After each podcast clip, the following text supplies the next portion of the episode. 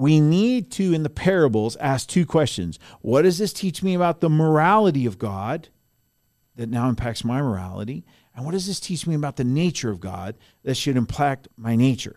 The first and greatest teaching in this in this parable is about the nature of God.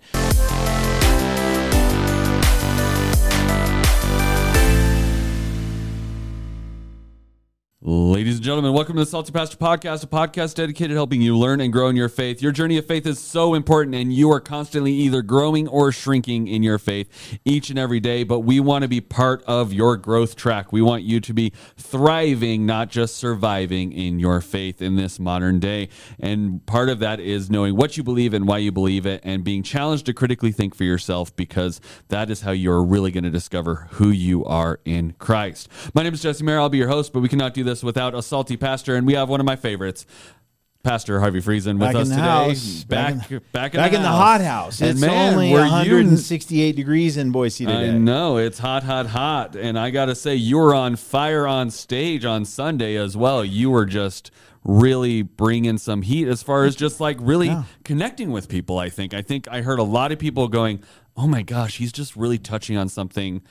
I didn't have words for with these stages of uh, uh, seasons that you're going through. Do yeah, well, and people go through seasons in their lives, and and and I think people recognize that. That's where it's so hard to kind of get together with the concept of, uh, I mean, push on all these things that are in a seconds, you know, that need to be done in seconds, and yet it feels like there's a season going on in my life. I think I think the world's going through a season right now. I I Mm-hmm. don't know. I, I was alive in the '60s as a little one, but I I don't know what the '60s felt like as a an adult or someone paying attention, and so you know, it feels like you know the world's going through another season, right? And there are seasons, and I think people go through dry seasons, grinding seasons, chests and turmoil seasons. People go through those kinds of seasons. The happy season, people will uh, go through spiritual warfare season. People go through the waiting season.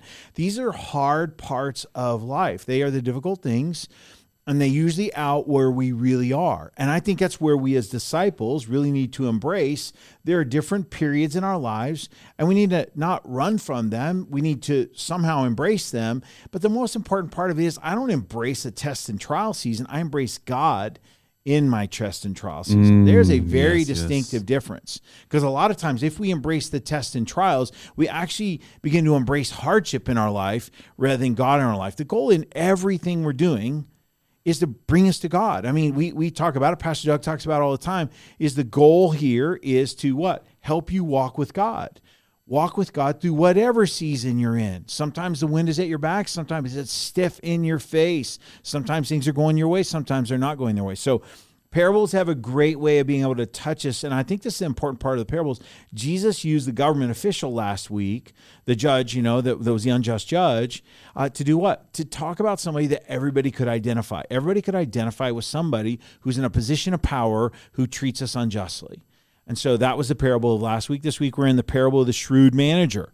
Again, we're now in another thing that most people can identify with, and that is you have a boss, an owner, a manager, or, or, or sorry, you have the boss or the owner or the leader who comes back and talks to the manager and says, "Hey, I heard you've been stealing from us, or you've been cheating us, or you've been doing something like this." And and the manager, uh, it says the rich man whose manager was accused of wasting his possessions. So the rich man, presumably in this position, we believe he's the owner, right? The guy in the equity position comes back and says, um, "Hey, you have been accused of wasting his possessions." And this is a very interesting thing we make the assumptive close that he actually had been. But notice the text says he was accused of.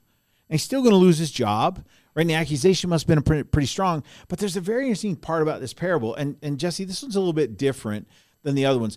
Most of the time, Jesus is giving these parables when the when the Pharisees or the scribes are trying to put him in a gotcha moment. This is one where it starts out with and it, and it says Jesus told his disciples. So he's actually talking with his disciples here. So it's a, a little bit of a different tone. It's not a gotcha moment. Yeah, I mean, I think we, a lot of those times we do see that, right? It's like it's almost always these parables are coming up when someone outside of his inner circle asks him a question or is trying to catch him in a in a way where they can use it against him to to to put him up as a false teacher or whatever, right? Yeah, they wanted to kill the guy. I mean, the goal was to kill the guy. And so this is an interesting part where basically it's just him and the disciples, as far as we can tell, just hanging out. And he's like, "Hey, let me tell you a story." Yeah, exactly. And this is kind of like, you know, families at home where you have your own little story that you share in your family, right? You might talk a little bit differently, have a little bit of a different conversational tone. So that's what he's doing. But uh, let me walk you through sort of the big picture because today's Tuesday, right? It's 100 and whatever, or I don't know if it's 100 and whatever It's here. very Boise. warm outside. It is a hot one. Thank God. But you know what? I don't, don't, don't wish this away. I mean,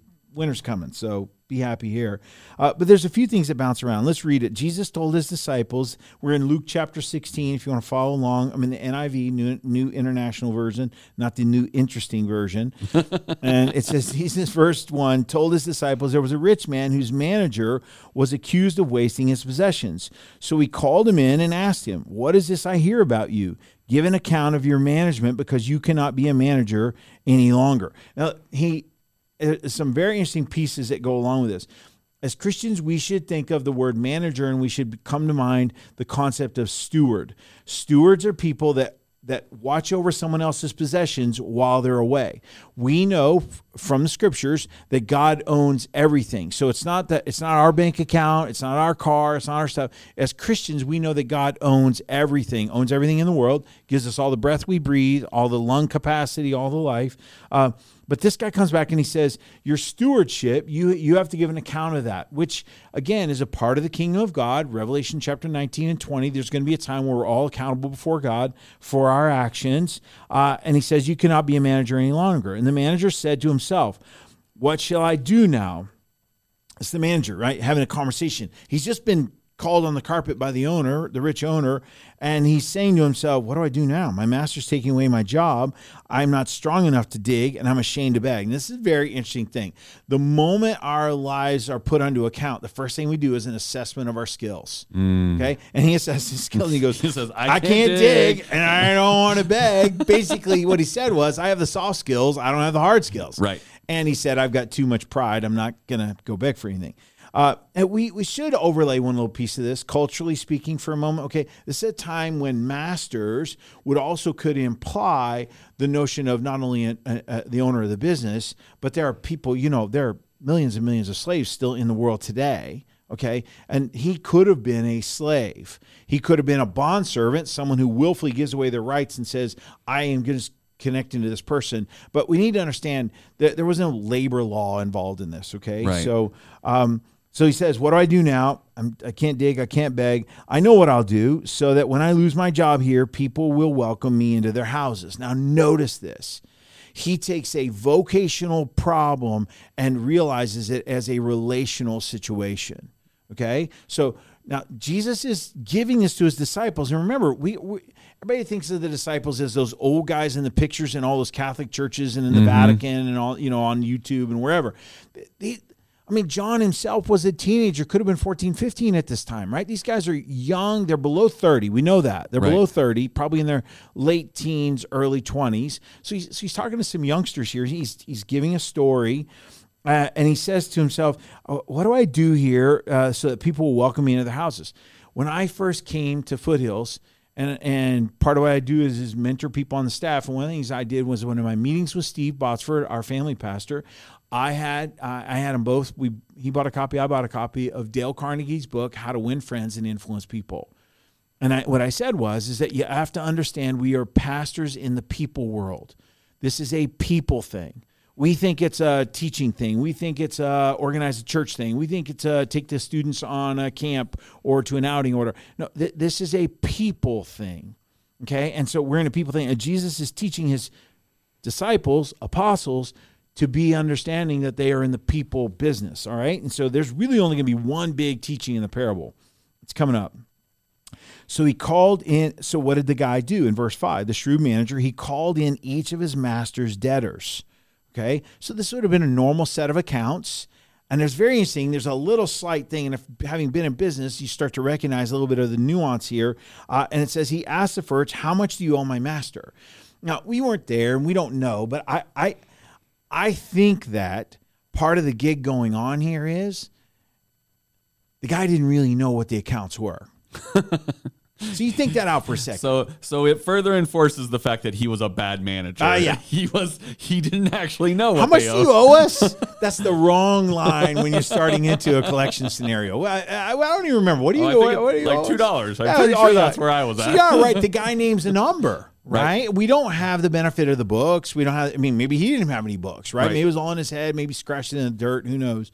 But the, this is it's just an, an interesting thing. And he says 900 gallons of olive oil. The guy replied. The manager told him, "Take your bill, sit down quickly, make it 450." So he immediately says to him, "Look, we'll cut you half." And anybody in business knows okay it's called factoring is, is that you can sell your accounts receivable to a company that will go out and collect those now and they'll do it but they're only going to pay you about 95 cents on the dollar maybe 93 90 whatever maybe even 85 whatever. It just depends on what the negotiated rate is. So the notion of sound th- this is accounts receivable.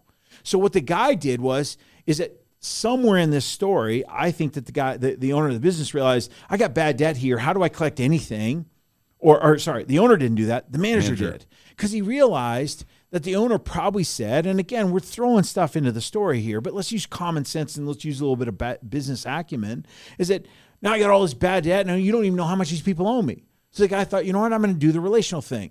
I've been square with this guy. I'm going to go talk to him. Hey, how much? did- How I, I you don't even have that in front of me. Maybe he said I don't even have it in front of me. Do you remember how much you owe? And the guy goes, Yeah, 900 gallons of oil. Usually, when we owe a debt, we know exactly how much it is. Mm.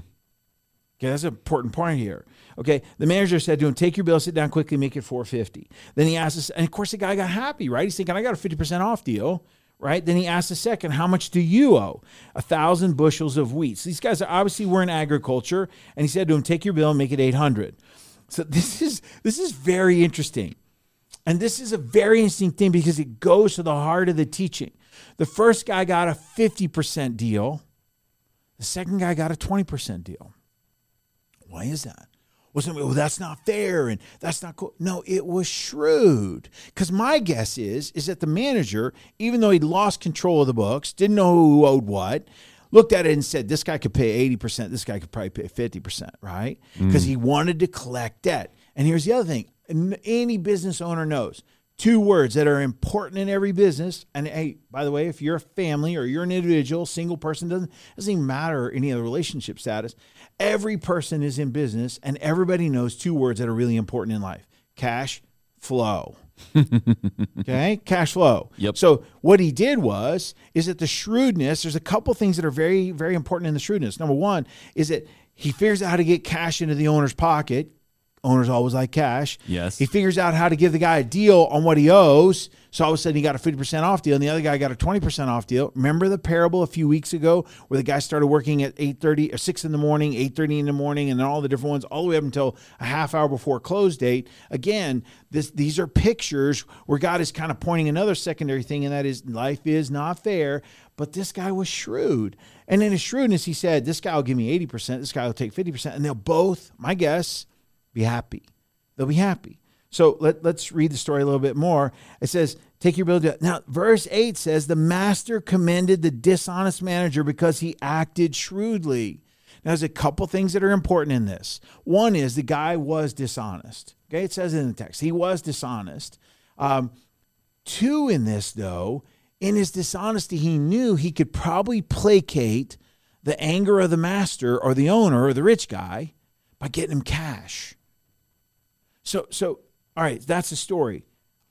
Now, I, I, I went. This is the part that all Christians go, wait, what a man, I, you know, and we don't ever think this through. Let's think it through together. We got the time. The the second half of verse eight. For the people of this world are more shrewd in dealing with their own kind than the people of the light.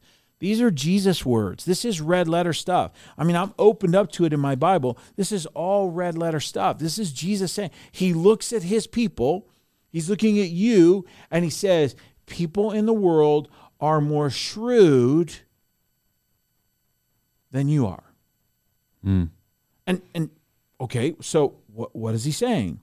I tell you, use worldly wealth. Now he gives the point. I use worldly wealth, use possessions, use money, use resources to gain friends for yourselves, so that when it is gone, you'll be welcomed into eternal dwellings. Now there's two slight pieces to this. Piece number one, I think he's saying being shrewd on the horizontal level.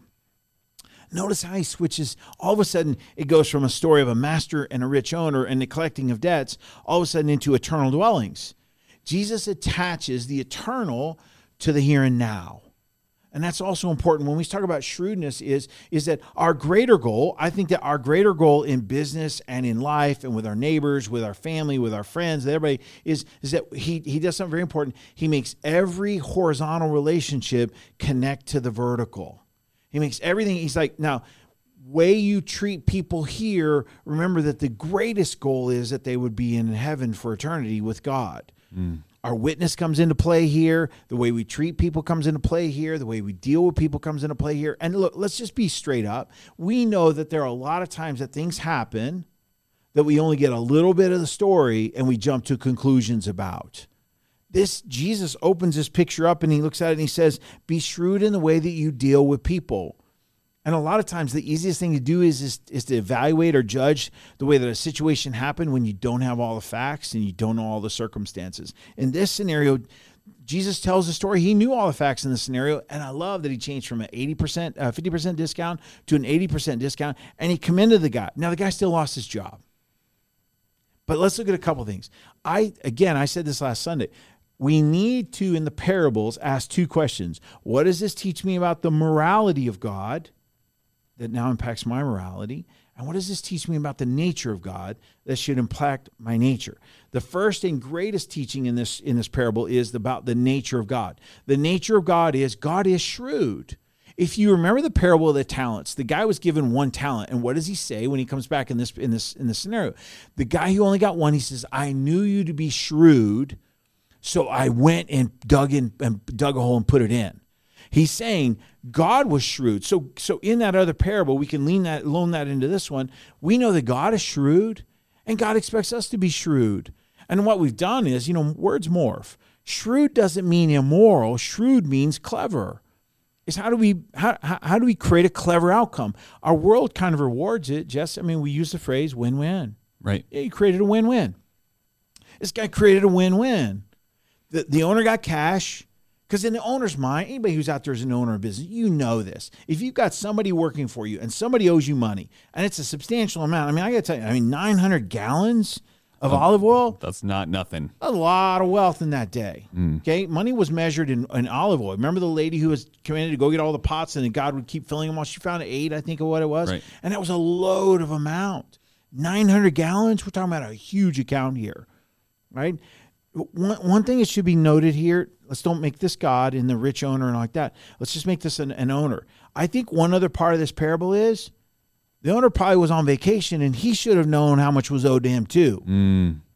Okay, so let's just be reminded that the guy that got away with it probably had that. And there's a there's a very important uh, moral to this story. I think a leadership lesson to be to be learned here, and that is this: is that the people when there is a failure of an employee, it usually speaks to the greater organization as well, because part of the organization's responsibility is to know the status of everything as well. Right. Right. And in that scenario, that's where accountability comes in. Well, this guy, he knew that. So that's why the owner was like, Are you kidding me? I'll take 450 gallons. That's still a lot of money. I'll still take 80% of the bushels. The, the, the, thousand bushel. I'll still take 800 bushels of wheat at $4 a bushel, which is probably what it is five, four, five, six, something like that right now. I mean, you're talking about $4,000 in today's economy. Right? This is a lot of money. The shrewd guy went out and got the owner something for his benefit. If you go to the parable of the talents, that was again the problem that that, that, that, that Jesus had in that parable with the guy that hid it in the ground. He said, At least you could have put it in the bank, I would have gotten interest for it. God expects a return on his stuff. That's mm. another underlying piece to this shrewd parable that goes along with it. Um, so I but and, and there's something happens that's a parable that's a little bit different than all the parables we've been looking at about the kingdom of God for the year. If you go to verse 10, it says, Whoever can be trusted with very little can also be trusted with much, and whoever is dishonest with, with very little will be dishonest with much. The one there, so Jesus starts to give his own teachings. If you remember, in this, a lot of times he would teach the parables and he would never ever share the, the meaning of it until he was quiet with his own disciples. Okay, this is one of those moments where it's the, the teaching and he gives the he, he gives the answer. So this is a big answer. So so what's the moral? What we do with little and what we do with lots is generally the same thing. And that's why what happens is in a work world with kids, with people that we trust or building trust relationships with, we start out with a little and then we build it all up to more, right? The danger is is that when we think, well, we land this massive account or whatever, well, we maybe don't have the experience, the ability, the acumen, the shrewdness to manage that account. A lot of times we want God to do great big things to us, and He goes, ah, I tell you what, what, why don't you start out by just uh, serving in the church? Why don't you just serve? Why don't you do a service thing that nobody ever knows and you ever get a pat on the back for? Mm. Why don't you start with those small things? When I first started ministry, somebody gave me a book, and it was wonderful. His name was Kevin Wilson, and he handed me this book and it was entitled First You Must Row a Little Boat. And it's one of the most wonderful things. I read it every couple years or so. It's a beautiful book. It's out there. You can get on Amazon today. But it talks about the progression of how he learned to row a small boat and how he learned lots of life's lessons in that.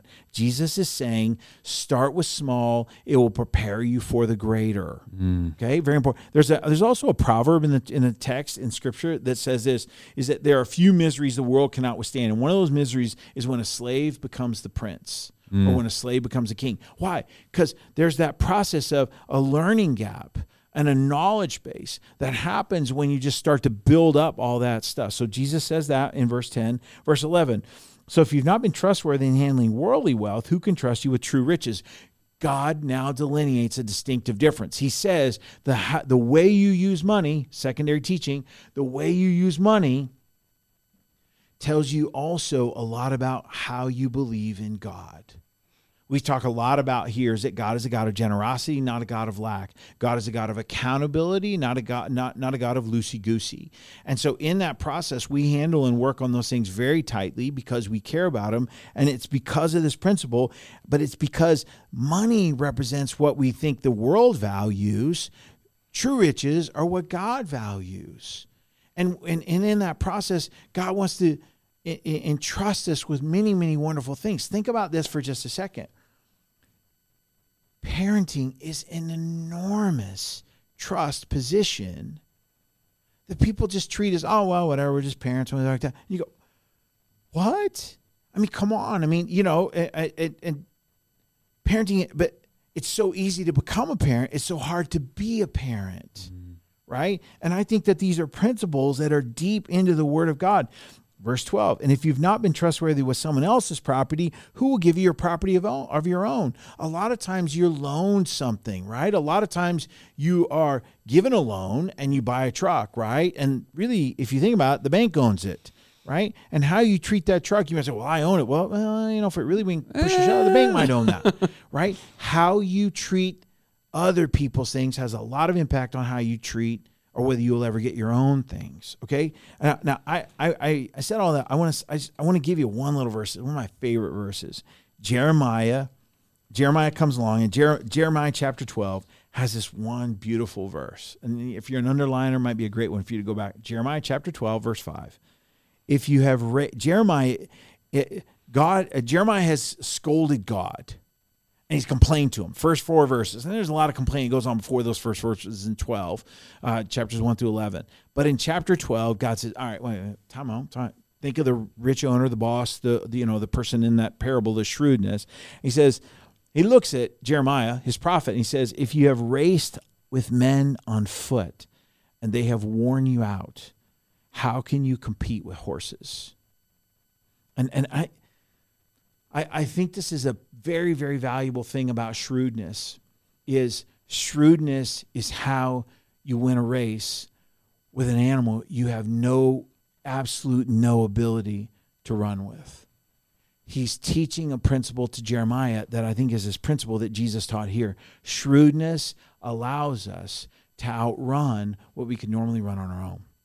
Shrewdness is filled with all kinds of the ability to decision make in the moment, to think about the greater picture, to see that you're actually in the people business, you're not in the olive oil business, to see that collecting half the debt is better than losing all the debt, to see that you'll be commended for getting 80, percent of the bushels rather than uh, 0% of the bushels, right? I mean, 0% of zero is still zero, right? right. I mean, 100% uh, of zero is still zero right? But he figured out how to factor in those kinds of pieces.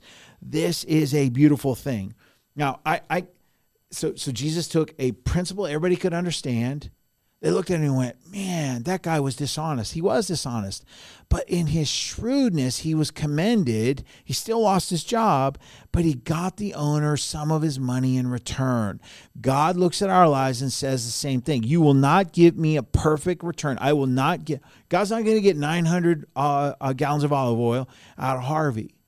But what he is expecting, that'd be perfection about my life. But what he is expecting is, is that in the way he poured his spirit into my life, he's expecting a physical return and a spiritual return for eternity. This is very important. And what guides that is verse 13. You've noticed with all the parables, there's always a capstone verse at the very end. Okay, and here's the capstone verse. No one can serve, this is Jesus coming back to uh, Luke 16.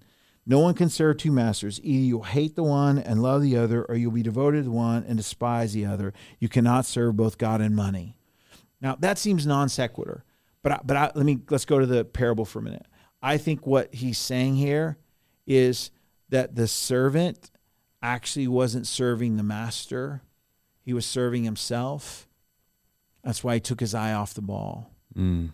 And Jesus comes back and says, Just remember, you work for me. You work for the king. You, this is God's kingdom. We are all working. You guys, one of the great mistakes you make sitting out in the pews, you think that only Pastor Doug, Pastor Har, Pastor Steve, Jesse, all the directors, leaders of the church, uh, they're the ones that work for God. And you don't. Uh, you do. When you go to work at Albertsons, you're working for God. The scripture says, Do all you do as a work as though you are working unto the Lord. Mm.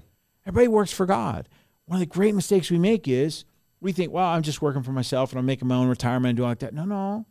He says, have a master and then go work for the rich owner or go work for whoever.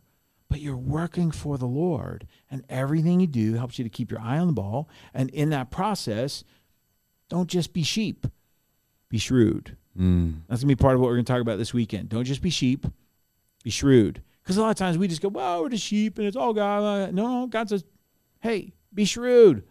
Learn from the world. Well, thank you, Pastor Awesome. for sharing all of those Yeah, insights with us. I'm excited to learn uh, more about what you have in store for us on Sunday and, and diving deep into this because I think this parable at first glance is a little confusing. You're like, wait, we're being called to do what? Be And I- immoral? yeah. Yeah. And I think you're you're shedding light on that. And I think that's the way with all of these parables. The more I'm rereading Matthew and Luke right now in my Bible study, and I'm getting more out of these parables than I ever have before because we've been doing this deep, yeah. in depth study. Before they were just like, okay, that's kind of a nice story. I get a, a, a, very shallow understanding of it, but now we're getting deeper and deeper into it, and I'm loving that. So Good. excited to hear from you. Excited to hear from Pastor Doug on Thursday as yep. we talk about it uh, application wise in the modern day. And uh, make sure you join us for that. Thank you guys so much for joining us here on the Salty Pastor Podcast, and we'll see you on Thursday.